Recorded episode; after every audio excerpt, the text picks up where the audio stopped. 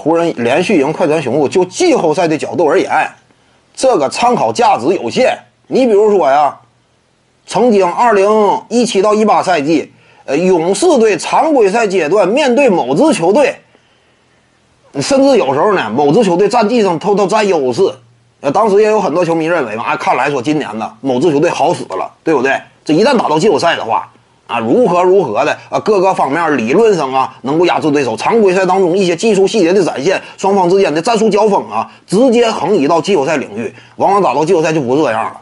季后赛当中还真正考验你的应对能力，你整个的牌面等级。目前湖人队说实话短板也非常明显。艾弗里·布拉德利这场比赛砍下二十四分啊，三分线以外斩下了一六一七赛季的火力啊。但是就大样本这个角度参考，最近两三年你很难想象他能够持续这种表现，对不对？自从之前呢，生涯遭遇了一定伤病侵袭之后。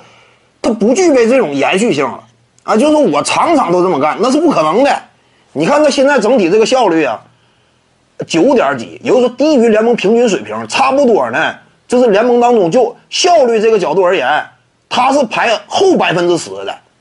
就是客观来讲，你要是从大样本的角度考虑，艾弗里·布拉德利，进这个不负当年之勇了。偶尔表现出色一下，可可以考呃期待，但是。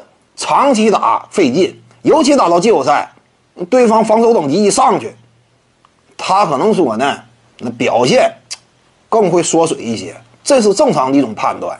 除此之外呢，板凳席上目前为止没有一个第六人角色。你比如说库兹马呢，他在湖人队现有的阵容体系之下有点像第六人，但是他整体的火力等级以及持球进攻的能力。有点赶鸭子上架的意思，就是勉强往这个方向让他使劲儿，打出的效率不尽如人意，对不对？这就是湖人现有的环境嘛。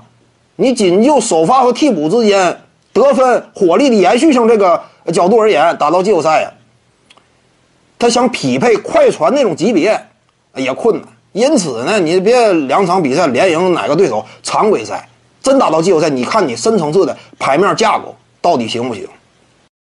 各位观众要是有兴趣呢，可以搜索徐静宇微信公众号，咱们一块儿聊体育。中南体育独到见解就是语说体育，欢迎各位光临指导。